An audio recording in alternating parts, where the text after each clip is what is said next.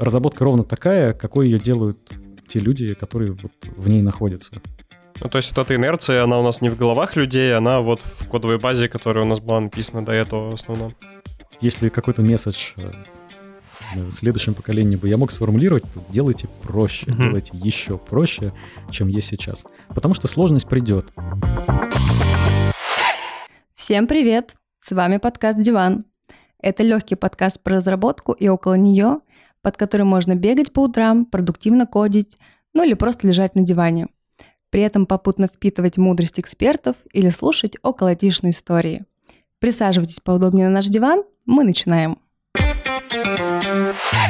Еще раз привет всем. Сегодня у нас в студии я, Антон, как ведущий, и еще с нами Тимофей. Тимофей, привет. Привет. Ну, про нас с Тимофеем, в принципе, уже, я думаю, все знаете. А если вдруг вы случайно включили только этот выпуск, то мы в прошлом разработчики, сейчас такие более менеджеры, но все еще нам интересны технические всякие истории. Алина с нами. Алин, привет. Привет. У Алины есть целая своя рубрика, она прям вообще продвинутая, называется «Любопытная Алина». В конце она спросит свои вопросики, которые мы с Тимофеем пропустили, и она их на ходу придумывала. Вот, и потом, соответственно, наш гость будет на них неожиданно отвечать. Кто за гости у нас сегодня? Антон. Антон, привет. Добрый день. Антон, с нами Антон Голубь. Антон, мы никогда не знаем, как правильно людей представлять, поэтому предлагаем им представляться самим. Расскажи, кто ты. Я идентифицирую себя как инженер компании Киви. Неплохая идентификация, нормальная. Расскажи немножко про то, как ты пришел к этой идентификации. Ну, объективно смотря на то, что я делаю. То есть это в меньшей степени связано с монагерством, и пока еще остается разработкой в моем понимании. То есть я создаю всякие новые штуки для себя, для компании, то есть сложно отделить. Новые штуки, а в какой области? О, я бы так ее очертил. Все, что в той или иной степени соотносится с JavaScript, оно входит в область и в зону моей ответственности, и в область профессиональных интересов. Ну, так вот вышло. Но это не значит, что ограничивается только им. Просто на этом основной фокус. Антон сказал, что делает какие-то новые штуки, связанные с JavaScript, но есть же еще там мем про то, что пока ты кодишь, уже пять новых JavaScript фреймворков появляются. Что, неужели новых штук мало? Там же одни новые штуки кругом. Зачем нам еще новые штуки? Это с козырей пошли, да? Зачем нужна разработка, если за все годы уже, казалось бы, все, кто могли и что могли, сделали, выложили, и все присутствует в десятках различных вариантах. Ну, справедливое замечание, если мы еще посмотрим на то, как растет экосистема JavaScript, что развивается она вот по экспоненте, как мы сейчас можем наблюдать, и кажется, что это просто какое-то безумие, и непонятно, люди это генерит или уже какие-то автоматизации нейросети и все в таком духе. Но как бы там ни было, на самом деле мы все еще нуждаемся в создании каких-то новых вещей. В части того, как мы склеиваем старые, как мы их переосмысляем, как мы их улучшаем для, не знаю, для потребностей бизнеса, для потребностей пользователя. То есть невозможно сказать, что мы за все эти годы достигли какого-то эталона, и нам нечем заняться. А его видно вообще, этот эталон? Его можно достичь или он каждый раз уплывает от нас? Нет, ну это всегда какое-то субоптимальное состояние, которое мы можем только наметить, а и, и приближаться к нему, вот, стараясь... Асимптотически. Да, безусловно. Ну, просто потому что мы не знаем действительно, как оно будет. То, то есть для того, чтобы понимать эталон, нужно увидеть вот это самое будущее и сойти с ним, с ним в одной точке. А будущее всегда меняется, поэтому и эталон, какой, каким мы его себе представляем, он всегда будет ускользать. А то, если пойти обратно, ну, то есть эталон ускользает, а вот где был, не знаю, веб 5 лет назад? Если взять тебя, например, поставить в текущую точку, ты предсказываешь будущее, да? И вот 5 лет назад тебя отправить. Что за это время изменилось? Ну, прогноз вообще делать неблагодарно, то есть попытка как-то посмотреть на 5 лет назад, чтобы потом сказать, что будет через 5 лет вперед, она перспективы как-то не, не имеет. Ну, просто потому, что условия, обстоятельства, которые привели нас к текущему моменту, они сложились вот, вот как-то так. А то, что будет дальше и что нас поведет, и как э, индустрия, как технологии сами по себе будут развиваться. Мы же, по сути, просто реагируем на, на, на прогресс глобальный, который происходит э, в разных отношениях, и в технике, и в, социальных каких-то вещах.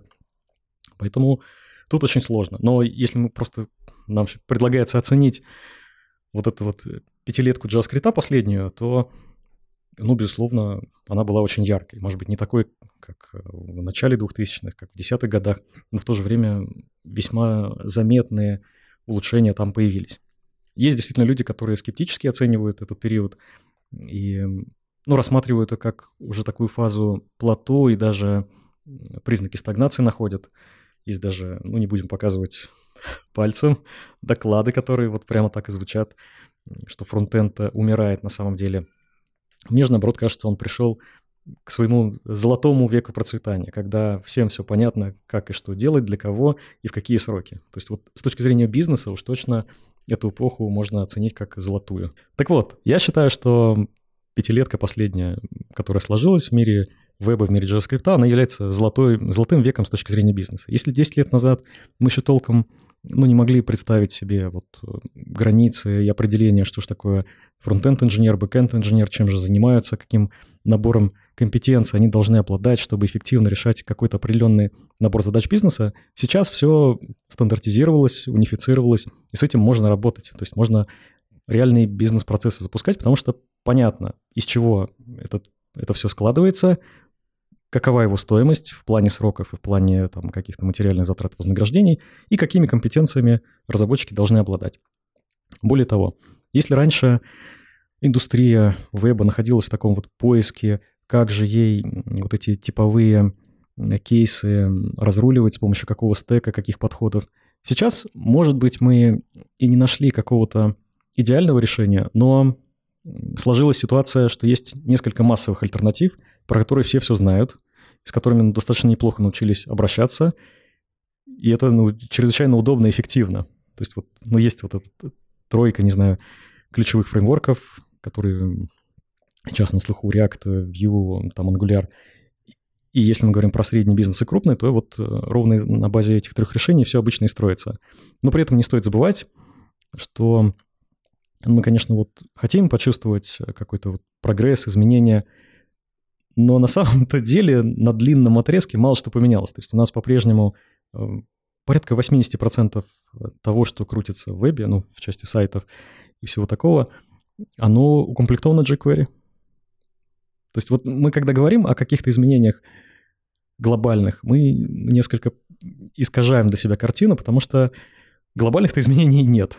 А вот есть некоторый отрезок, некоторый сегмент, э, в котором что-то периодически меняется, и там вот случился React уже последние пять лет.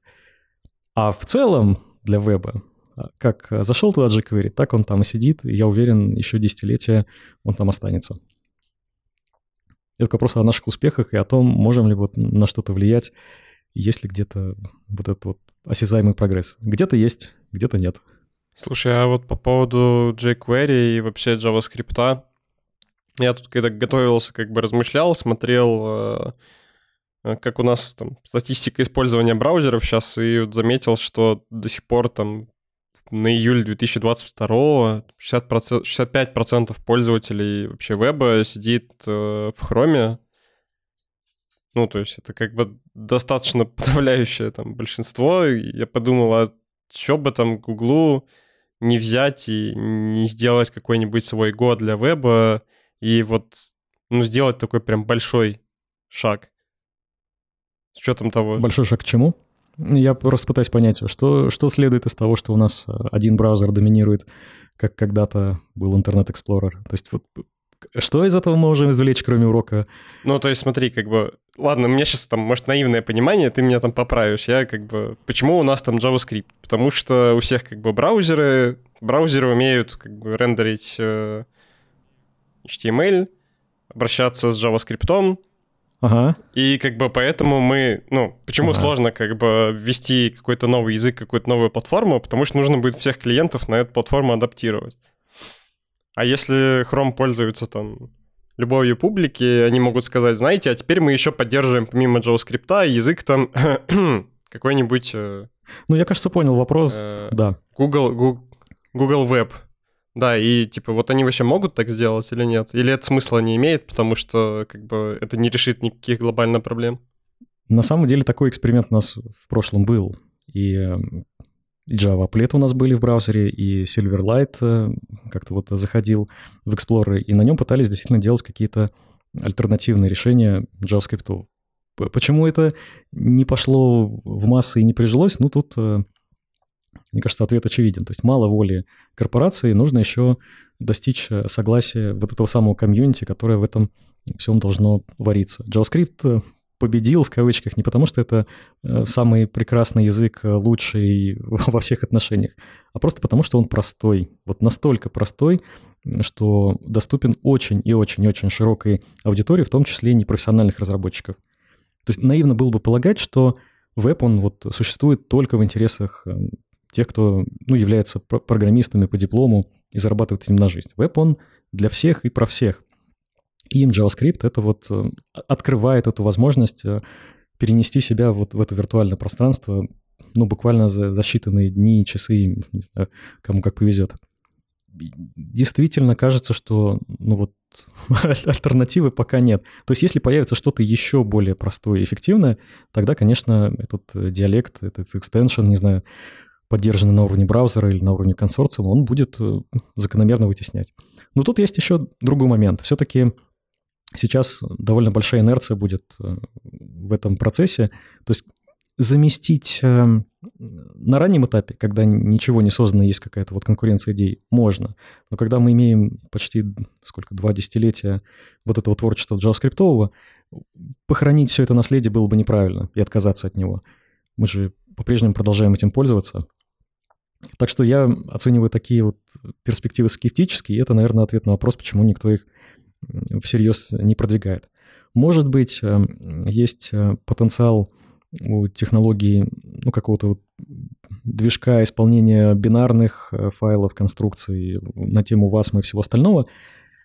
И это, ну, такая ниша для, может быть, геймдева и чего-то с этим связанного.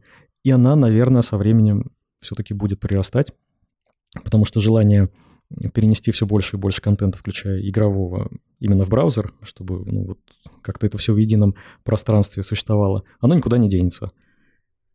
Но это, опять-таки, тоже не станет массовым, это, наверное, будет охватывать какой-то вот строго определенный сегмент индустрии, и порог входа, безусловно, там будет выше. То есть вот если порог входа снижается, это побеждает. Если он увеличивается, ну, как правило, как правило, нет. Ну, это не живой какой-то инструмент, просто становится для решения каких-то задач. В том же геймдеве там же нужны какие-то особые компетенции, я полагаю. Ну да, и поэтому вот сказать, что вас станет э, прям придет и завтра убьет Заменой JavaScript, да, скорее всего, нет. Ну, надо сказать, такие мысли звучали, очень восторженно его встречали именно хардкорные программисты, думали, ну, наконец-то, вот вас-то хипстеров, э, джейсеров, кто-то да подвинет э, и сделает как надо. Но нет. Все осталось как и было. Может быть, даже стало хуже в плане того, как динамика языков у нас развивается. То есть JavaScript все еще прирастает более высоким темпом, чем все остальное вместе взятое. Слушай, вот ты говоришь много про JavaScript, и что он простой, не знаю, может быть классный. А почему тогда появился TypeScript, и почему он такую популярность тоже обрел? Но все-таки у Enterprise есть э, дополнительные требования к тому, как должны функционировать приложения, насколько надежными они должны быть вот в своей сути. И динамическая типизация, конечно, хороша, но статическая типизация больше строгости дает, больше простоты соблюдения контрактов. И это, собственно, ответ довольно крупной компании на собственный же вызов, ну, отчасти. Они одни из тех, кто в этом нуждались. То есть вот кто Facebook, создавший Flow, TypeScript э, за авторство Microsoft — это удовлетворение именно, ну, наверное, спроса со стороны enterprise и чего-то такого крупного. Разработчики, конечно, тоже проникнувшие этими идеями массово, ну как массово, об этом можно еще дискутировать, насколько велико влияние TypeScript на экосистему JS. Ну, это достойное дополнение, но не сказать, что это какой-то вот прям сдвиг парадигмы. Ну, то есть это не альтернатива, это просто как расширение и там, возможность внести строгость. Это возможность, возможность сделать э, те вещи, которые нуждаются в более строгом исполнении, вот соответствующим атрибутам качества, соблюдения контрактов, автоподсказками и всем остальным. То есть это ориентировано именно на индустрию разработки. Но основному пользователю, там, какому-нибудь по большому счету, с приходом статической типизации, ну, для него ничего не поменялось. Он как писал на JS чистом, так, так и продолжает. Но надо сказать, что TS Flow — это как бы не первая попытка создать какой-то вот диалект э, узкоспециализированный для чего-то там. Есть Reason, есть Elm и другие вот эти вот надмножества. Есть CoffeeScript, который когда-то был тоже весьма многообещающим, но сейчас мы про него слышим все реже и реже. В общем, это живой процесс, и, и наверное, TypeScript повезло, может быть, что вот, вот он у нас так вот э, зацепился, имеет ну, довольно хорошую и уверенную кривую роста. Что бы ты конкретно выбрал? Ну, тебя спросили написать, не знаю, новый какой-нибудь э, сайтик или что-нибудь еще, и ты говоришь, я выбираю TypeScript или я выбираю JavaScript. Почему? Вот еще совсем недавно у меня вопро- этот вопрос как бы, бы имел вполне однозначный ответ, что невозможно снижать атрибуты качества, если мы хотим ну, достигать предсказуемой надежности и работоспособности, то, конечно же, нужно вот всегда только в сторону JavaScript, в сторону TypeScript и смотреть. Так, а что поменялось? Стало возможно снижать атрибуты качества?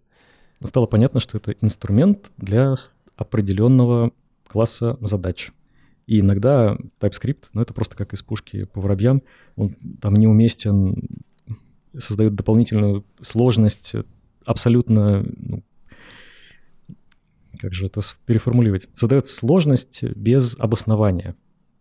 То есть это всегда какой-то налог в части того, что нужно определенным образом конфигурировать сборку, нужно жертвовать производительностью тестов, и Просто нужно осознавать, что эти затраты, они возникнут. Причем к TypeScript, ну, ключевая претензия, вот моя на основе того опыта, что я имею, в том, что он все-таки имеет эм, искаженное, отчасти искаженное представление о том, как устроены реальные API. То есть они недостоверны. И, скорее всего, это вряд ли будет улучшено ну, до какого-то вот идеального состояния, что дефиниции TypeScript, они сойдутся с тем, как э, реальный мир работает, ну, имеется в виду, как API браузера устроена, как API ноды, просто потому что есть эм, сами ограничения синтаксические, есть ограничения, э, связанные с производительностью TypeScript. То есть если выразить э, строго типами то, как оно есть на самом деле, мы просто упираемся в лимиты внутренних вот этих вот конструкций, мап и всего остального, и он не сможет это отпроцессить, скомпилить, транспилировать и так далее. То есть на это периодически наступают авторы всевозможных либ-дефиниций в definitely typed. Это вот реальная проблема. Но к тому, что TypeScript в определенных ситуациях вам не даст использовать то, что вы знаете, тем образом, как оно как оно работает, и вы обложитесь э, там TS-игнорами или еще какими-то хитрыми воркараундами, но в конечном итоге, получается, вы вместо получения пользы от TypeScript начнете бессмысленную и довольно сложную борьбу с ним. А может, ты говорил про классы таких задач, где это из пушки по воробьям, а можешь вспомнить какой-нибудь прям пример? Ну вот э, первое, что приходит на ум, какой-нибудь э, платежный виджет у которого есть ровно два поля и один endpoint, с которого он там двумя запросами забирает, забирает что-то. Вот, казалось бы, ну, можно сделать на TypeScript, но зачем? Там, по сути, два метода и, и две вьюхи. И это вполне себе укладывается ну, в стандартный инструментарий, где трудно ошибиться в двух методах. Вот я к чему.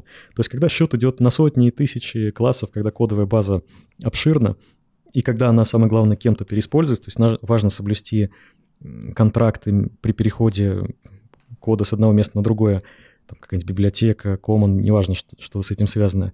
Но когда сервис изолирован, и вот он, очевидно, не имеет никакой другой перспективы, кроме как остаться этим микроплатежным виджетом встраиваемым, ну зачем здесь TypeScript? То есть что он даст, кто от этого что выиграет? Если все методы состоят там из трех аргументов, которые вот они как есть. То есть нужно все-таки соизмерять полезность TypeScript в каждом отдельно взятом случае. Справедливо. Так, давай другой вопрос. Подожди, про TypeScript очень, очень понятно стало. Теперь Vue, React или Angular? Что ты выбираешь? А здесь вопрос не в том, что выбираю я, а в том, куда индустрия двинется. Здесь э, есть определенные ниши, в которых каждое из этих решений, оно по ряду причин оказывается более востребованным и эффективным. То есть от нашего частного выбора, ну, мало что зависит.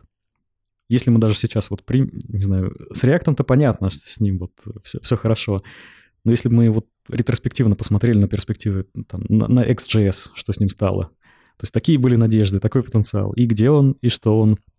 А ведь были компании, которые усмотрели в этом ну, пользу для себя, выстроили экосистему, какие-то там UI-киты вокруг всего этого, процессы разработки, и они проиграли. Просто потому, что отрицали влияние общего вектора — и в этом смысле это нам такой очень важный урок. То есть надо задумываться не только на том, что мы хотим взять, чем нам удобно работать, но и, с тем, но и соотносить свои возможности по поддержанию этого. В общем, двигаться надо за трендом. А тренд сейчас однозначен.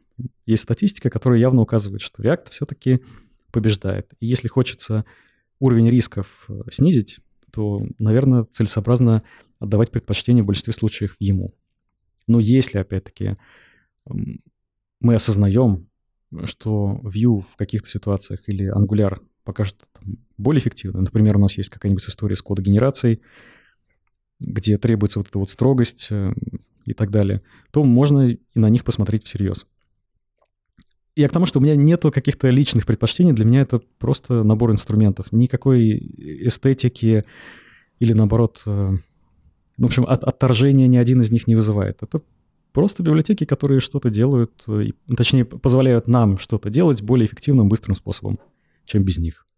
Ну, нет такого, что к чему-то прям душа лежит. Вот хочу прям вот на этом писать. Мне на нем там кайфово. Абсолютно нет. Ну, просто потому, что этих фреймворков было и, до, и будет после такое количество, что вот прирастать к какому-то конкретному из них всей душой, ну, это бессмысленно.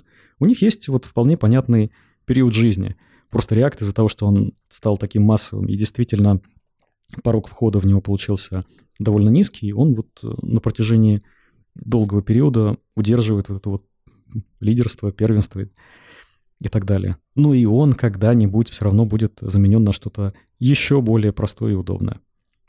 Я не могу как бы сказать, э, в какую сторону, там, в сторону Свелта или Мола, как-то в кавычках, мы будем двигаться. Но что-то в любом случае появится, просто потому что, ну, возникнет усталость. И когда он всем надоест, это тоже может э, сдвинуть баланс. Интересно с точки зрения э, найма, рынка, вакансий, вот этого всего. Мы стараемся нанимать там народ под те технологии, которые у нас. Рынок там, э, ну, React широко распространен, значит, как бы людей, знающих React на рынке, тоже достаточно много. Да, действительно. А вот потом мы понимаем, что тренд меняется, React как бы, да, всем поднадоел, появился там какой-то новый X фреймворк. Э, насколько это вообще тяжелая штука переучивания там с одного на другой, или это просто как библиотека, и любой там JS-разработчик может, э, не знаю, там, за две недели перейти на другой фреймворк. Ну, как правило, вот эта вот фаза перехода с одного фреймворка на другой для разработчика, она наименее затратна. То есть выучить э, новый контракт, запомнить его, переварить, это ну, дни, недели, вряд ли больше, может быть месяцы, если мы говорим про какого-то джуна. А вот а, трансформация кодовой базы и создание условий, когда нужно развивать и старый стек, и как-то вот при, приращением к нему сбоку создавать э, новую обвязку — это действительно вызов, и это в большей степени влияет на то, будет ли вот этот новый X-фреймворк э, в качестве эксперимента затащен, или все-таки мы будем доживать э, на том, что есть. Ну, то есть вот эта инерция, она у нас не в головах людей, она вот в кодовой базе, которая у нас была написана до этого. Конечно, конечно. То есть люди, они ну, в основном адаптивны, то есть им можно достаточно быстро и легко прийти к чему-то новому. Но если они же как не являются прям совсем такими ярыми адептами чего-то конкретного. А вот Legacy, да, это ключевой как бы, ограничитель всех наших инициатив. Оно влияет, потому что, ну, реально существующий продукт, он никуда не денется. И если, ну, так вот прикинуть затраты на создание вот этого процесса и календарные, и финансовые, ну, не представляется возможным легко в одночасье просто взять и заменить э, React на X, Angular на X – Поэтому переход как бы снаружи на новый стек, он может случиться быстрее, чем в отдельно взятой компании там, с богатой историей и большим, большим наследием. Ну, это общая проблема. Это не только для JavaScript справедливо, это справедливо, я так понимаю, для всех э, платформ, всех фреймворков. Э. Ну, вот если резюмировать, я точно не считаю, что проблема новых фреймворков лежит в том, что на них невозможно перейти, потому что там разработчикам тяжело обучиться. Наоборот, людям обычно всегда хочется чего-то нового, и они с энтузиазмом встречают вот эти вот инициативы. Всегда рады хвататься и применять это. Скорее уж тут, ну, как бы бизнес ограничивает полет э, наших фант- фантазий и стремлений. Слушай, а хочется разработчикам перейти на какие-то no-code или low-code решения? Ну, то есть ты рассказывал много про упрощение, да, то, что JS простой, на нем легко писать. Там следующая веха развития там вообще не писать или очень мало писать. Или это все-таки больше про бизнесовые требования, и там разработчикам, не знаю, мень, меньше хочется в такие фреймворки погружаться? Мне кажется, люди вообще ну, стремятся к прогрессу и к чему-то новому. И не так важно, чем оно представлено, какой концепцией. Главное, чтобы оно хоть немного отличалось от старого. Если это вот будет какая-то там штука с ноу-кодом, в которой там подаются аналитики, проект-менеджеры и просто какие-нибудь предприниматели, которые вот почувствовали, что они могут создавать э, какие-то компоненты своего бизнеса, не располагая ресурсом разработки вот в традиционном понимании. Ну, наверное, вот, вот так это и стоит оценивать. То есть по поиск чего-то чего-то нового для себя. Понятное дело, что ноу-код, он с одной стороны ноу-код, а с другой стороны его, этого кода там дофига. То есть кто-то должен это в конечном итоге создать. Пока еще. И, возможно, с той стороны там реальный челлендж, и самое интересное-то и происходит. Но это не, как бы не первая инициатива, когда высказывалась какая-то гипотеза, как бы нам заменить э, разработку на какой-то другой подход к конструированию чего бы то ни было. То есть вот что можно накликать, какие-то блоки стрелками их провязать, они заработают. Что можно какой-то макет э, в фотошопе с правильными атрибутами и именованием стилей создать, и вот раз-раз, у нас уже готовая верстка по всем правилам. Так еще нет такого? Ну, в смысле, это, это было. Это, это было. Конечно. То есть и, и вот эта вот инициатива с ноу-кодом, мне кажется, она укладывается ровно в этот ряд. То есть это попытка просто, ну, не то чтобы себя развлечь, а заглянуть под определенным, под, под новым углом к, к старым задачам, и где-то это будет эффективно. Но сказать, что она покроет широкий спектр задач, тот, который имеется на сегодня, весь и целиком, ну, нет, я, не, я бы не стал на, на это ставить деньги. А не на сегодня, а через там сколько-то это вообще реалистично? Или... Я бы вот в другом прочтении смотрел. Если бы у нас а, искусственный интеллект, который так или иначе где-то о себе заявляет, продвинулся несколько дальше и мог бы интерпретировать вот эти вот наши описание каких-то бизнесовых задач, трансформировать их более эффективно в сниппеты кода, может быть, в дальнейшем и в готовые компоненты, сервис и так далее, вот там потенциал есть. В это я верю. Опыт копилота, ну, определенным оптимизмом, как бы с определенным оптимизмом заставляет на это все смотреть. Это не была реклама копилота, просто первый раз, когда что-то было лучше собственных ожиданий. Я вот думаю, неужто на рынке как-то не ушло какой-то пласт людей, которые просто делали, не знаю, сайты визитки, и теперь их заменила тильда. Я думаю, что подобно так произошло. Ну, что значит заменила? То есть, мне кажется, спрос на все это, он все равно еще перекрывает эм, динамику роста специалистов, которые могут это все предоставить. То есть, ну, действительно, мы еще не достигли той точки, когда все у нас окончательно цифровизировалось. То есть в пределе мы, безусловно, дойдем к тому, что любой бизнес, так или иначе, он должен будет интегрирован в вот это вот единое цифровое пространство и в каком-то виде с ним взаимодействовать. То есть ну, все будет у нас через интернет или не интернет, как бы то там это дальше не называлось. Так что работы найдется и тем, кто есть, и тем, кто еще не родился на годы и годы вперед. Как ты вообще видишь будущее интернета или вот этого не интернета, что будет дальше? Какие-то новые протоколы, может быть, появятся? Ну, конечно, то есть мы всегда будем искать более эффективные формы доставки информации, более там отказоустойчивые, более быстрые, децентрализованные, все вот, что мы там себе можем хорошее изобрести в этом плане. ну, фантастические вещи вокруг происходят. То есть как, как интернет начинался и каким он стал сейчас. Вот эти вот инициативы покрыть всю Землю сетью спутников, раздавать его там на, на любой клочок Земли и океана. Это же просто вот невероятно что-то. И вовлеченность людей в сеть, она будет расти просто потому, что молодое поколение у с этого начинает, старое либо приходит к этому, либо естественным образом замещается, и мы придем к тому, что у нас 100%, ну, 100%, наверное, мы никогда не достигнем, но большая часть населения всей планеты будет с интернетом взаимодействовать и, ну, как-то вот жить в нем. То есть он будет частью их жизни, вольно или невольно. Поэтому, да, перспективы его как бы огромные, есть еще куда стремиться.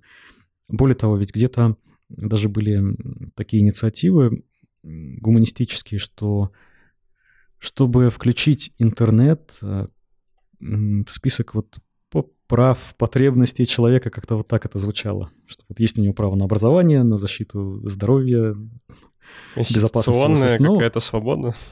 Ну, это вот на уровне какой-то инициативы ООН, я, может быть, ошибаюсь, вот не буду врать, но где-то вот такая формулировка была, что интернет как а, идентифицировать интернет как какую-то базовую потребность человека, то, что, что ее нужно удовлетворять, что он должен с этим интер... цифровым пространством быть интегрированным вот тогда и, и в том объеме, в котором он нуждается. Так что с, вот, с ним точно будет все отлично. Ну, кстати, знаешь, здесь же можно привести почти те же самые параллели, которые мы про JavaScript обсуждали. То есть у него же тоже есть э, некая большая инертность, может быть, в основном за счет там телекоммуникационного оборудования, то есть все вот там сети, магистрали, провайдеры и mm-hmm. база, на которой там строится этот интернет, тот же там TCP/IP, вот эти же вещи, там HTTP, они же очень давно не менялись. То есть по факту мы получаем там новые какие-то красивые обертки, а в кишках все то же самое, потому что есть куча оборудования, просто железо, которое умеет только так. Ну, конечно, да, потому что мы стыкуемся с реальным миром, а он с миром реальных вещей в железе и пластике, а он меняется не так быстро. То есть каждое поколение старых устройств оно должно замениться на новое, это вот какие-то затраты. То есть это будет происходить не так быстро, как могло бы, если бы мы обладали неограниченным ресурсом, но все равно это будет неизбежно. То есть и TCP на что-то, наверное, заменится более быстрое. Хорошо, что у нас есть эм, волшебная штука, которая называется там абстракция и уровни этой абстракции. Хорошо, да. Мы можем делать верхнеуровневые штуки гибче. Антон, если мы продолжим про будущее обсуждать, ага. вот вопрос э, с фреймворками ты уже там, не знаю, пытался выбрать для себя React. Я сейчас надеюсь, я тебе... Ну, за меня его выбрала индустрия, да, как бы я, я принял. Да, да, да, да. Хорошо. Если смотреть на будущее, есть тоже такая одна из идей, что там все эти обертки, они не очень нужны и не очень важны сейчас. Там писать на ванильном JS — это одно из вариантов будущего. Расскажи, как ты к этому относишься? Эта конкурирующая идея, она всегда звучала. И каждый раз у нее, ну, разная предпосылка была к тому, чтобы вот, вот ее сформулировать в очередной раз. Сейчас, наверное, у этого есть ну, как бы больше оснований, чем когда бы то ни было, потому что действительно и браузерные API стали лучше, человечнее, предсказуемее быстрее, и производительность устройств выросла, как ни крути, и вот эти вот обертки в виде виртуального дома в отдельных ситуациях они не показывают эффективности. И можно действительно говорить о том, а, ну, безусловно, CSS стал лучше, то есть вот эти все переменные и всю магию, которую можно туда совершенно спокойно отчуждать. Есть возможность действительно обходиться ванильным JS, но, может быть, с каким-то минимальным обсахариванием и дополнением в виде каких-то вспомогательных библиотек, но вот именно затаскивать фреймворк во всех ситуациях, наверное, сейчас было бы неправильно. То есть там, где нам требуется большая производительность, там, где мы хотим каких-то, какие-то иные бонусы достичь, э, достучавшись вот до нужных уровней вот этих вот абстракций и сделав что-то завязанное только на них, безусловно, ванила отличный вариант. Но опять-таки, говорить о том, что она должна заменить и вытеснить целиком по каким-то причинам всю существующую экосистему, завязанную на вот эти UI-библиотеки, фреймворки и так далее, ну, не приходится.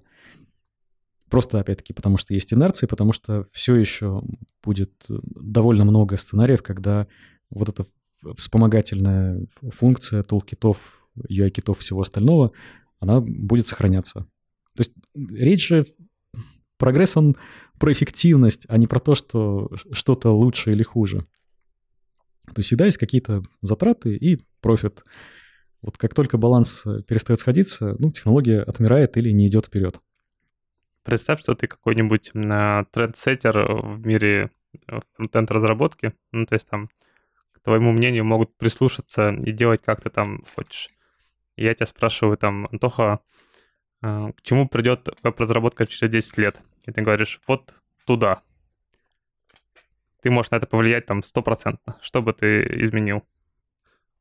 Ну, я не то чтобы изменил, я попытался бы продвинуть, ладно, не буду скромничать, определенное свое начинание. То есть мне кажется, что многие вещи, которые у нас сейчас есть, они переусложнены. Просто потому, что они были созданы ну, людьми просветленными, образованными, квалифицированными и так или иначе вот, стоящими где-то очень-очень высоко.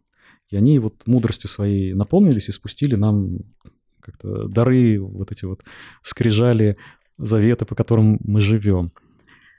Но вместе с тем массовому разработчику, то есть вот абсолютному большинству с этим очень и очень тяжело порой взаимодействовать. И порог, который существует вот для одних, для других он является ну, просто непреодолимым.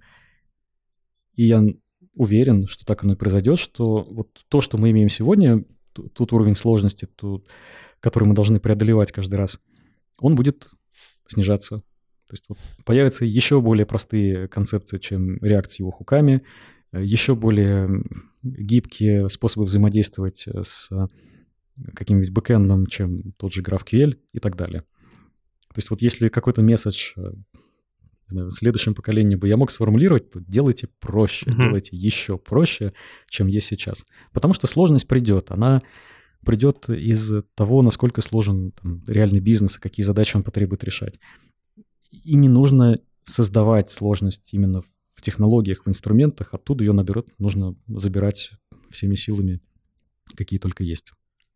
Слушай, а проще и что-то завязано на единые стеки, на единые фреймворки, может быть, на какую-то кроссплатформенность, это рядом или нет? Ну, например, сейчас делают Kotlin, да, у него он есть и под мобилки, и под бэкэнд, и какой-то там Kotlin.js есть, и вот единый язык для всего, это упрощение или нет, как ты ну, считаешь? Ну, единый ландшафт — это, конечно, всегда... Любая унификация, она упрощает вход, делает все понятным, предсказуемым, но такая ситуация недостижима просто потому, что где-то всегда будет поиск каких-то новых идей, концепций, и поэтому у нас всегда есть какая-то конкуренция, и языков, к счастью, больше, чем один. То есть вот прям... JSTS, подожди, каким больше, чем один? Есть Reason, есть Flow, на которых все еще пишут, есть Elm, который любители там Haskell тоже, наверное, для себя используют нишево. Всегда есть выбор. То есть... Надо посмотреть на Stack Overflow, этот э, опросник, и глянуть, Ну, это не показатель. даже То есть, интересно. понятное дело, что вот тройка, она всегда будет заметна и поглощать 90% того, что мы знаем. Но это не означает, что где-то вот на периферии не создается прямо сейчас то, что вот эту всю троицу, не знаю, подвинет и, и сместит через десятилетия. Ровно так оно обычно и происходит. Ну, просто потому что вот э, есть же старое поколение языков, там тут же Кабол, вот где он сейчас? Почему-то вот Java смогла. И Java, наверное, ждет ровно то же самое, JavaScript. Э, кстати, это предсказывал и господин Крокфорд, отец-основатель JSON, ну большой деятель в, в нашей вселенной. И он говорил, что вот сейчас JavaScript усложняется, местами какими-то вот неоднозначными прирастает генераторами, еще чем-то. Какие-то типы есть избыточные. А вот следующий язык, который должен возникнуть, он всего этого, он всю эту лишнюю шелуху-то и вытрясет.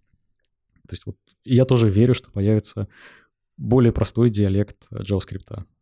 Ну, то есть, а для чего нам нужно это, в конце концов? Чтобы делать какую-то более сложную бизнес-логику, более сложные бизнес-процессы? В конечном итоге мы стараемся оптимизировать скорость, потому что, ну, что такое скорость? Это когда мы больше задач решаем в единицу времени. То есть вот все строится вокруг этого принципа капиталистического. То есть больше задач за меньшее время, значит, стоимость отдельной задачи уменьшается, значит, косты режутся, а профит то ли растет, то ли увеличивается. В общем, экономика должна расти, идти, выходить в плюс. Поэтому все наши вот эти инициативы, которые нам могут казаться творческими, они снизу подпитываются вот этой вот вот этим базисом сугубо экономическим. Победит то, что будет наиболее эффективным во всех отношениях. То есть в конечном итоге то, что будет сопровождаться наименьшими вот этими интегральными совокупными издержками, то и победит. Вот ты говоришь про издержки и про то, что какие-то большие корпорации принимают решения, появляется какой-нибудь там скрипт. А как насчет двиг... движущей силы э, типа open source? Может ли open source там сильно повлиять на все, что происходит э, в экосистеме JS? И как он влияет на это? Ну, мы не говорим про тысячу библиотек, которые надо подключить как зависимость. Нет, тут правильно сказать, что open source может, влияет и будет влиять на все. То есть вот из какой-то очень хрупкой и совершенно не, такой альтруистической инициативы, оторванной от э, реальности, он стал двигателем вот нашего прогресса. То есть все самое значимое происходит там, приходит оттуда и пропитывает вот этот наш технологический ландшафт и формирует его. И говорить о том, что он свободен от влияния корпорации, нет. Скорее это, наоборот, open source возник как э, следствие того, что именно крупный бизнес, компании сочли такую форму распределенной коллективной работы эффективной для себя. То есть они поняли, что э, им банально выгоднее объединиться над решением каких-то общих задач э, в едином пространстве, аллоцировав туда части своих ресурсов, и потом употреблять то, что было произведено коллективными усилиями, каждому из них вот на равных условиях бесплатно, в кавычках. И если мы сейчас посмотрим ну, как бы на то, как open source устроен, то есть он есть, безусловно, вот эти вот альтруисты, как же они называются-то, энтузиасты, которые все еще создают и создают новое, казалось бы, формально бесплатно, но у них есть спонсоры. И если мы посмотрим к списку того, кто вот наполняет их, ну не то чтобы карманы, а позволяет им существовать и заниматься ровно этим, это весьма и весьма крупные компании. Плюс и сам крупный бизнес идет в open source и предлагает довольно большое количество проектов, начинаний, ну, там тот же Microsoft, тот же Google, огромное количество проектов создается именно ими. И если мы посмотрим на востребованность, то мы увидим, что это вот далеко не середина, а именно самый-самый, что ни на есть топ. Поэтому по состоянию вот на, на текущий момент можно сказать, что open source — это коллективный продукт коллективных усилий крупного бизнеса, и они прежде всего создают и экосистему, и среду, и условия для того, чтобы он эффективно развивался и их собственными усилиями, и с привлечением вот, ну, большого числа разработчиков извне. То есть они создают продукты для себя, обучают, формируют вокруг них экосистему, и другие разработчики тоже этим пользуются. В общем, все выигрывают. А ты зачем это делаешь? Что тебя мотивирует в open source? Нет же выбора, по сути. То есть, опять-таки, это... Подожди, подожди, как? Нет, подожди, нет выбора. Это... Так, интересно, ладно, извините. Глобально нет выбора. То есть это тот стандарт, к которому пришла индустрия. Мы не свободны от open source. Есть э, регулярно там выпускаемые отчеты, которые показывают степень его проникновения в наши продукты. И сейчас вот на 22 год мы можем утверждать, что вот 99% проектов, существующих в коммерческом сегменте, они от э, open source зависят. То есть, по крайней мере, одна зависимость есть. Ну, в смысле, одна библиотека, один какой-то компонент. А если посмотреть на результирующую кодовую базу, то там что-то около 80% сейчас вот этого среза, оно формируется именно заимствованием из open source библиотек, в общем, открытых источников, регистры и всего остального. То есть, ну, вот мы пришли к ситуации, когда, да, на 80% зависим от open source. Если мы говорим про JavaScript, там, конечно, ситуация будет еще более интересная. Там, конечно, можно размышлять о том, как это корректно измерить, ну, просто соотнести вес папки Not Modules с тем, что мы сами создаем сбоку от нее. Тут вот 99,9,9 в периоде. Так что вопрос о том, нужно ли участвовать в open source или нет, он не стоит. То есть мы участвуем уже с того момента, когда это решение к себе затаскиваем. То есть мы полностью начинаем от него зависеть И рано или поздно мы столкнемся с какой-то вот проблемой, и в этом же open source мы будем искать ее решение. То есть либо там Stack Overflow с нами поделится, либо в Ишиях что-то мы найдем, либо мы будем задавать эти вопросы там, авторам, контрибьюторам, мейнтейнерам и решать это с их участием, либо при их помощи будем делать какие-то фиксы и так далее. То есть мы совершенно точно от этого не свободны. То есть ты это делаешь, потому что это надо делать? Потому что мы от этого полностью, совершенно, тотально зависим. То есть вот если посмотреть ну, историю моей коммуникации с open source, обычно я решаю вот ровно те проблемы, которые у нас возникли. Какие-то фикши, баги. Ну, собственно, и все. То есть либо выясняю обстоятельства, как а, это можно обойти, либо делаю исправления ну, в первую очередь именно для того, чтобы наша разработка вот продвигалась вперед. Это, это не фиксы для кого-то, просто вот потому что я увидел и решил, что, ох, как правильно было бы улучшить жизнь человечества, пофиксив это. Нет, здесь вполне понятные низменные корыстные мотивы, то есть мы решаем исключительно свои задачи. И ровно тем же самым занято абсолютно большинство людей, если так посмотреться. То есть есть, конечно, вот, э, ну, группа мейнтейнеров, которые это все там в социальный капитал обращают. Потом они процветают на том, что оказывают консультационные услуги вокруг тех э, продуктов, сервисов, подходов, которые создают. Но все остальные, да, они подсаживаются на, это, на эту концепцию бесплатности open source, а дальше ну, становятся волей-неволей именно теми, кто его поддерживает на плаву. Ну а как же люди, которые пишут свои маленькие библиотечки с нуля там для чего-то? прекрасно. Но это не оказывает существенного влияния на индустрию. То есть приятно, что это можно ну, как, относить к какой-то вот категории творчества.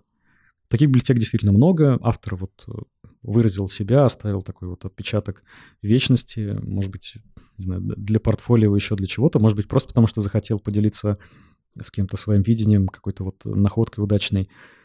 Но такие штуки действительно, они очень-очень нишевые, может быть, есть там одна или две компании, в которых этот автор работает, и ими эти решения востребованы. Но, опять-таки, индустрия, она не про это.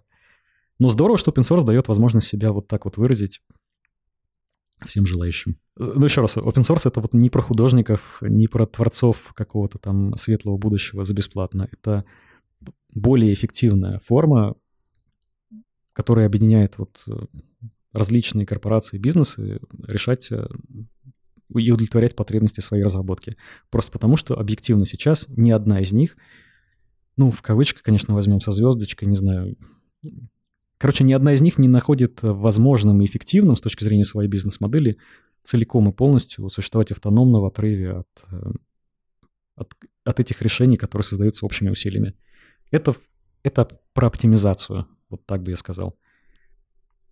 Кажется, в моей голове open source был прям романтизирован каким-то образом, и, и ты меня прям он разрушил все. Он, безусловно, таким начинался, но, опять-таки, да, так вот, если смотреть трезво, он не получил развития ровно до тех пор, пока коммерческая разработка не стала, не, не востребовала его плоды.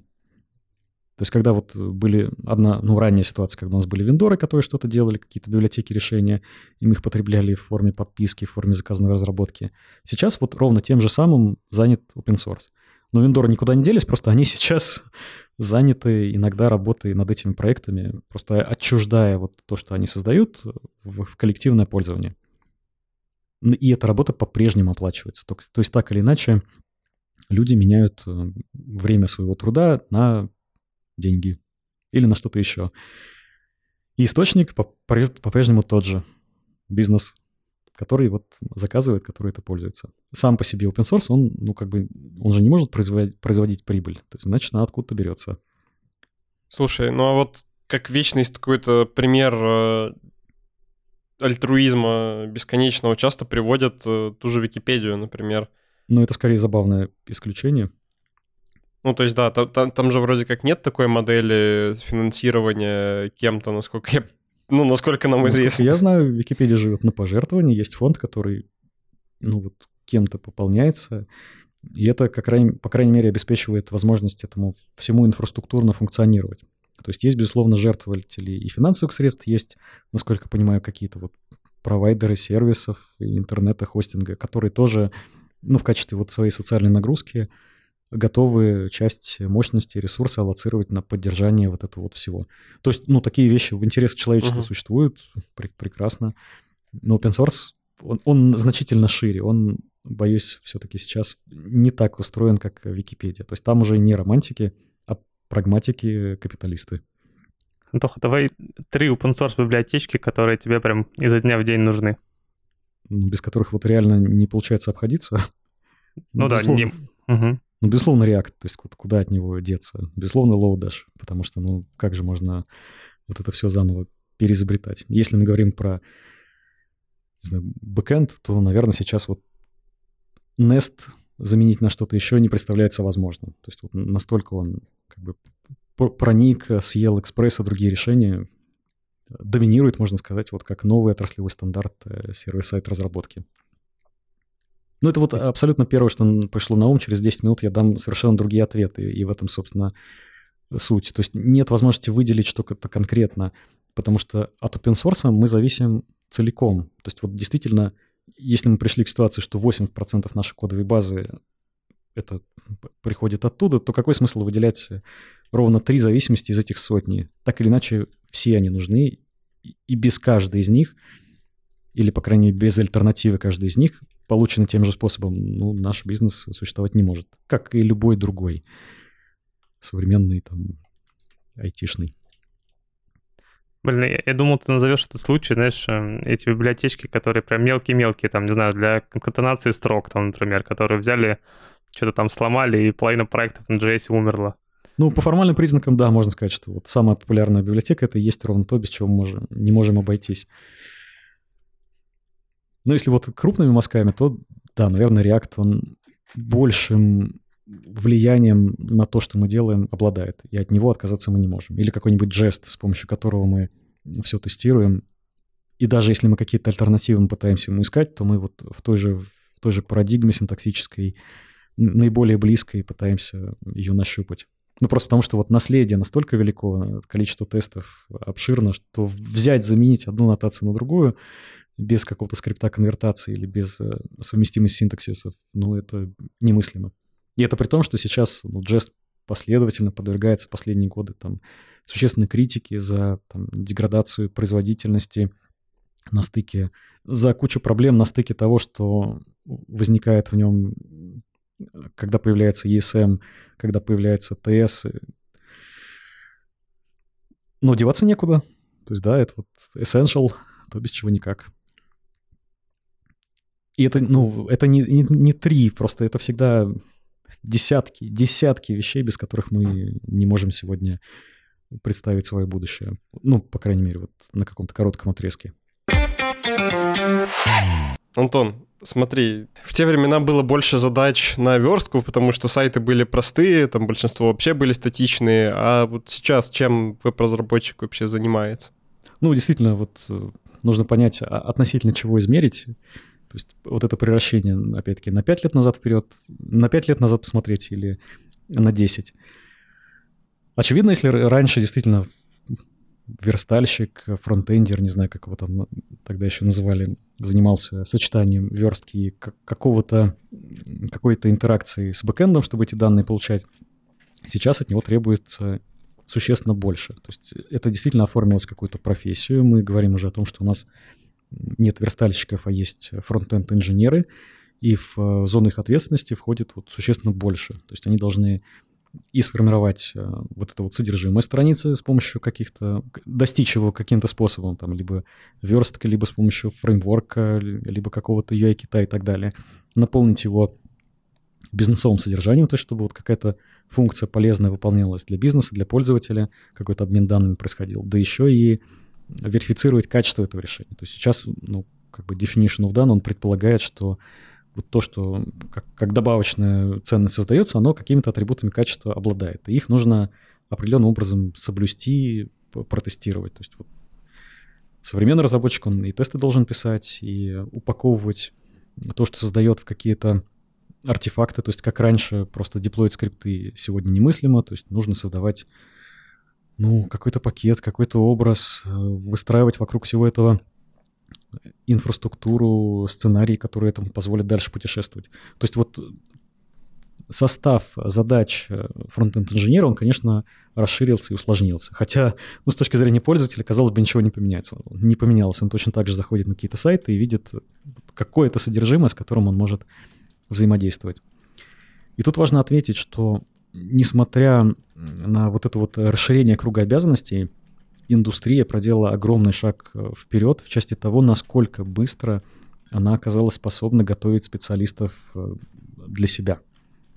Вот э, раньше на полном серьезе невозможно было понять, сколько нужно, сколько потребуется времени и усилий от человека и от кого-то еще, чтобы стать ему эффективным инженером, инженером фронта. Сейчас, ну, для разных уровней, как бы целевых, там, стать женом, медлом и так далее, мы можем говорить чуть ли не о трех месяцах. То есть это, конечно, звучит как шутка, типа, что человек после трехмесячных курсов React становится разработчиком, но в самом деле становится. То есть вот как ни крути, мы действительно можем дать ему типовую задачу и рассчитывать на то, что он ее решит. И если он не будет сильно отклоняться от каких-то там стандартных вещей, у этой реализации и тесты появятся, и какая-то стандартная процедура сборки отработает, и все это вот само упакуется. Понятное дело, что большую часть вот этих вот операций он выполнит не сам, а посредством тех инструментов, которые вот уже созданы. Но, по крайней мере, он будет знать о том, что они существуют, и его знаний хватит о том, для того, чтобы их вот использовать в моменте. И это прям круто. То есть вот на конвейер поставлено производство кадров для, для нашего веба, и бэка, и фронта, и всего остального. И вот современный разработчик, ну если вот так э, говорить, он занимается вот этим вот. Он создает законченное комплексное решение каких-то задач бизнеса. То есть э, произошла вот все-таки какая-то эволюция, то есть от какого-то очень узкого специалиста, который просто что-то верстает, к человеку, который именно решает бизнесовую задачу, оставаясь при этом в фокусе фронтендерском. Он просто делает это другим способом, на другом уровне, с привлечением других э, инструментов, э, существенно более широкой палитры. И в конечном итоге то, что он создает, в плане качества, оно несоизмеримо выше, чем то, что он мог сотворить там, 5 или 10 лет назад. Инструменты в этом плане, конечно, решают. А дальше что будет? Дальше степень автоматизации вот этого всего, она будет э, возрастать только. То есть появятся еще более какие-то вот крупные вещи универсальные. Вот, не знаю, на слуху есть сейчас вот хайпанул бан, который предлагает концепцию, что я и бандлер, и пакетный менеджер, и все в одном. То есть Получается, инструменты укрупняются в части того, какое полезное действие они внутри себя агрегируют. И можно будет не собирать вот эту вот мозаику каждый раз из разных фрагментов, а заложиться на что-то вот такое более всеобъемлющее, и нажать три команды, три кнопки, и все вот просто сразу заработает. Голову ломать, не думать о том, как это все склеить. То есть больше, наверное, будет не то чтобы фреймворков, а готовых э, связок и решений для разных кейсов, ситуаций. Ну и разработчику, понятное дело, нужно будет к этому быть готовым, то есть и создавать эти инструменты, потому что кто-то должен так или иначе обеспечить их появление, и мыслить уже вот этими категориями, что, что работать вот в таком формате это нужно и правильно. Рутина уйдет, и это на самом деле прекрасно. То есть мы сосредоточимся исключительно на том, что вот важно и нужно. И каждый раз отпадет необходимость вот каждый раз это все переизобретать, пересобирать. Попробую предсказать. Угу. А за что рынок готов платить? Всегда за одно и то же. За решение проблем бизнеса абсолютно не за то, какими компетенциями обладает разработчик, насколько он хорош и так далее. Вот ровно только за то, что помогает бизнесу развиваться, быть там эффективным, и то, что экономику его улучшает. Если разработчик в состоянии не знаю, вот быть настолько производительным, эффективным, предлагать вот такие решения, что прям порежут затраты, ну, условно, до нуля, или позволят на нарастить оборот, охват аудитории до каких-то немыслимых значений, бизнес это щедро вознаградит совершенно без вопросов. То есть в этом плане и верхней планки нет, и нижней планки нет. Потому что если разработчик будет делать какую-то вот э, фигню на грани своей рентабельности, то и доход его соответствующим образом вот будет в районе этой величины колебаться. Слушай, мы начали про людей говорить. Ага. Закончили про бизнес. Не, это, это как раз, да, это тесно связано, и я вот, что мне интересно, у тебя всегда прям такое было видение, что вот э, разработка, там, бизнес, рентабельность, или ты его как-то приобрел? Потому что мне кажется, ну вот к нам приходят там часто молодые ребята, и у них как раз вот они горят романтизмом там разработки, инженерки, и для них рентабельность бизнеса — это такая мысль, которая приходит там, ну, с годами. Ну, я не могу сказать, что вот у меня был какой-то переход, и раньше я об этом никогда не думал, а с какого-то момента вдруг э, начал осознавать, что все это часть общего процесса. Я как бы и, и разработку не выделяю из бизнеса. Я считаю, что это просто одна из составляющих какого-то бизнес-процесса, какого-то предприятия. Я затрудняюсь вот сказать, был ли какой-то переход или это изначально какой-то базисный взгляд на вещи, который мне всегда был присущ. Но я соглашусь, что не все разработчики действительно осознают вот эту вот связь между тем, что они делают, и тем, как оно влияет в конечном итоге на кого-то еще, как оно трансформируется во что-то, там, в пользовательский опыт, который там, в конце концов влияет на то, кто чем пользуется в каком объеме и позволяет предприятию существовать или нет. Да, для разработчиков действительно ситуация может быть несколько однобокой, то есть они видят свое участие в том, что они создают какие-то вещи с, с атрибутами какого-то качества и вот требуют, ну, не требуют, получают соответствующее вознаграждение. Но если у них возникает вопрос, как им повлиять в большей степени и отойти от ну, того, что можно назвать какими-то там средними вилками, по сути, оставаться ограниченными, ограниченным рынком, и хочется вот претендовать на какие-то иные компенсации, им нужно вот этот mindset у себя формировать. То есть создавать именно то, что улучшает бизнес-показатели. Знаешь, мне кажется, это тесно связано с тем, когда ты говорил про кадры, про обучение, про там вот этот конвейер обучения, становления там инженера. Mm-hmm. И, с одной стороны, а с другой стороны про совокупную сложность технологий, э, которые надо освоить, чтобы стать полноценным, полноценным инженером. То есть это как раз вот там сам язык, синтаксис, фреймворк, э, там упаковка, поставка кода, проверка качества, тестирование — вот кажется, что наша история с обучением, она вот за всей сложностью научить человека быть инженером, она иногда упускает э, вот эту очень важную тему, а зачем как бы зачем человеку быть инженером? Mm-hmm. И вот ребята с этим сталкиваются уже непосредственно на производстве, выходя с обучения, со всеми теми знаниями, которые у них есть, как бы иногда приходят в такую некую фрустрацию. Типа, блин, я тут э, вот учился как бы всяким инженерным штукам, а теперь тут, оказывается, есть какой-то бизнес, который говорит, что я тебе буду вот за это платить, а за это не буду платить. Ну вот как с этим как-то переходом, как, как его облегчить, как его сгладить, я не знаю.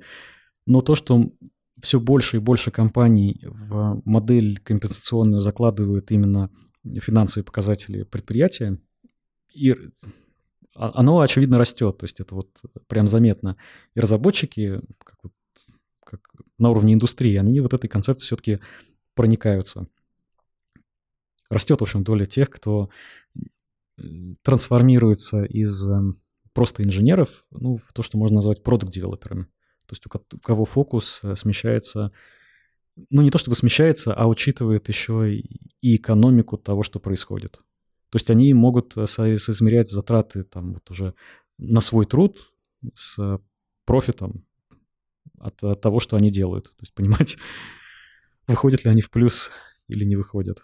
Ну, то есть, возможно, это не проблема, которую нужно решать, это как с open source. Там есть большие бизнесы, есть деньги, которые в эту сторону идут, и, значит, там, со временем просто и комьюнити, и там, история с обучением, скорее всего, тоже просто подтянет себе вот эту экономическую составляющую, и оно просто придет. Ну, в конечном итоге, да, рынок все устаканит. То есть те разработчики, которые не смогут думать э, об увеличении прибыли в конечном итоге компании посредством вот создания ценности для нее, они будут менее востребованы и на другом уровне оплачиваемы.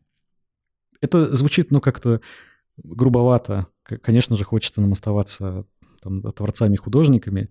И надо сказать, эти концепции друг другу не противоречат. Они все-таки там по разным осям откладываются. Просто вот максимум того, что можно получить, он складывается, когда учитывается и то, и другое. То есть вот нельзя быть инженером в отрыве от того, для чего это в конечном итоге создается. Для пользователя. А пользователь, ну, закономерным образом, он конвертируется во что-то. На этой ноте предлагаю переходить к нашим пользователям. Алина. Так, у меня накопилось несколько любопытных вопросов к тебе, Антон. А сколько вообще лет ты в разработке? Ну, больше 15 точно. То есть вот плюс 1-2 года. От 15 до 17, где-то так. Крутяк. А пробовал ли ты покодить в бэк? И где вообще та граница между фронт и бэк разработкой? Ну, для меня никогда не было вот этого разделения четкого на какую-то конкретную область. То есть я везде был разработчиком, и это предполагало, что я буду делать какие-то части и для фронта, и для бэка. То есть сейчас это модно называется фуллстеком, а тогда просто было веб-инженером. И я сохраняю вот этот принцип и поныне. То есть у меня нету какой-то четкой специализации. И более того, как я не могу нащупать на самом деле границу между фронтом и бэком, то есть вот, казалось бы, API это к кому? К тем или другим, так и сложно понять, где граница разработки проходит. То есть вот, не знаю, бухгалтерия, акты сверки, вот эти реестры, это еще разработка или уже идет э, какая-то там автоматизация, связанная с учетом и финансами? Я воспринимаю это все просто как единую ткань, которая является частью какого-то общего процесса, бизнес-процесса. И, и где-то, да, вот я на разных клочках, на разных этапах оказываюсь там, наиболее полезным. Ага, поняла тебя. А что вообще самое главное в разработке? Как стать крутым разработчиком? Ты говорил, помню, там про три месяца, вот какое-то пошаговое руководство можешь дать? Да боюсь, нет. То есть я точно не принадлежу к категории тех, кого вот так можно было классифицировать. Я далек в своих компетенциях от того, кого я сам ну, мог бы считать там, эталоном квалификации и всего остального. я не могу на себя это примерить и какие-то, тем более, советы дать в этом отношении. Но хочется вот, может быть, какой-то знаю, базовый рассказать, базовое видение. То есть вот что позволяет разработчику быть полезным. Так, давай. Это да, то есть вот в первую очередь он должен быть обращенным к потребностям кого-то еще, кроме себя. То есть видеть свое место как часть в каком-то общем процессе, вот находить его, искать э, способы увеличить пользу от, от себя. Не для себя, а от себя. Как это не парадоксально в тот момент, когда разработчик станет приносить больше пользы для других, обнаружится, что и его собственное благополучие, оно вследствие этого заметно вырастет.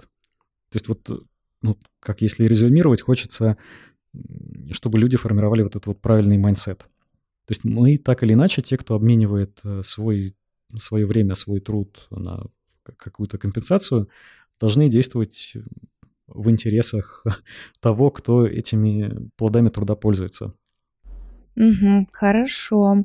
Слушай, а как ты следишь за трендами и там выбираешь, чему обучаться вот в тот или иной момент?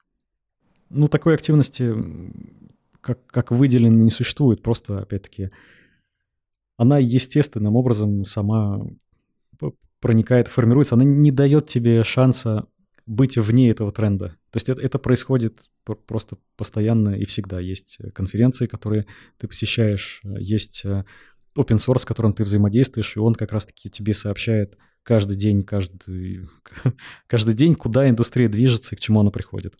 Вы, выделенный процесс это точно не оформляется никаким образом. То есть нет такого, что «О, сегодня пятница, самое время узнать, куда же там индустрия сместилась за последние пять дней, семь дней».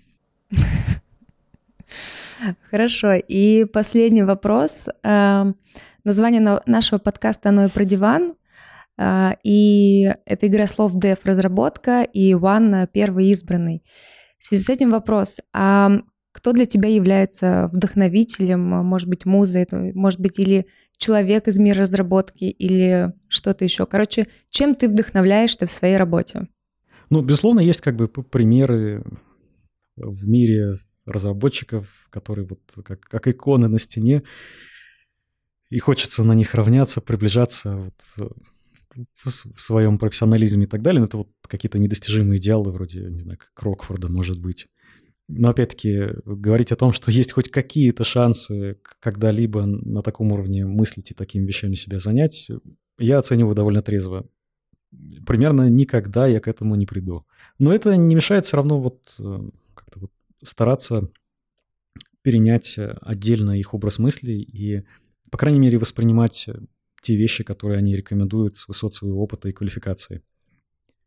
И выделить кого-то конкретно здесь бессмысленно, просто потому что ну, порой разработчики менее там титулованные, они все равно могут оформлять какое-то видение весьма цельное, полезное, прогрессивное, и его тоже нужно учитывать и как-то вот осмыслять не потому, что они вот не знаю, авторы книг, э, спикеры конференции и всего остального, а просто потому, что они действительно высказали какую-то правильную вещь.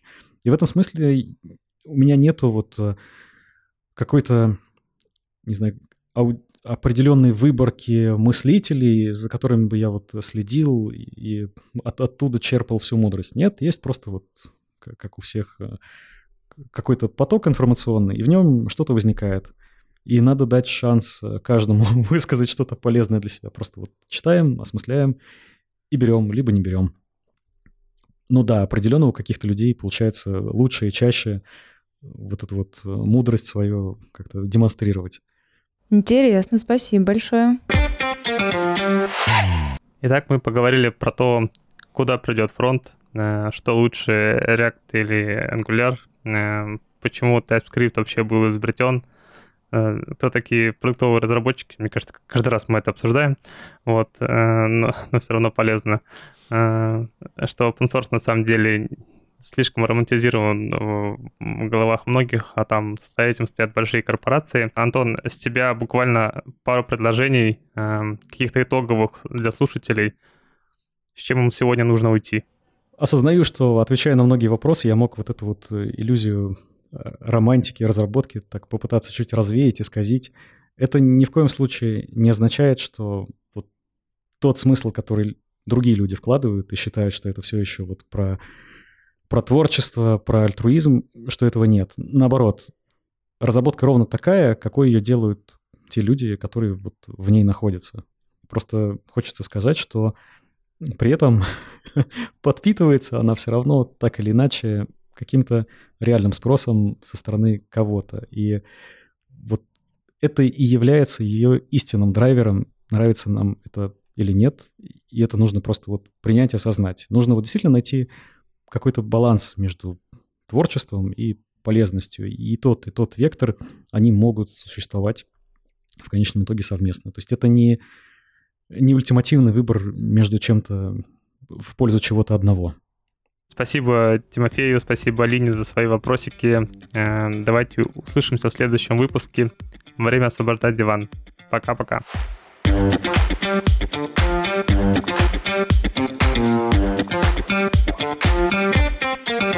you.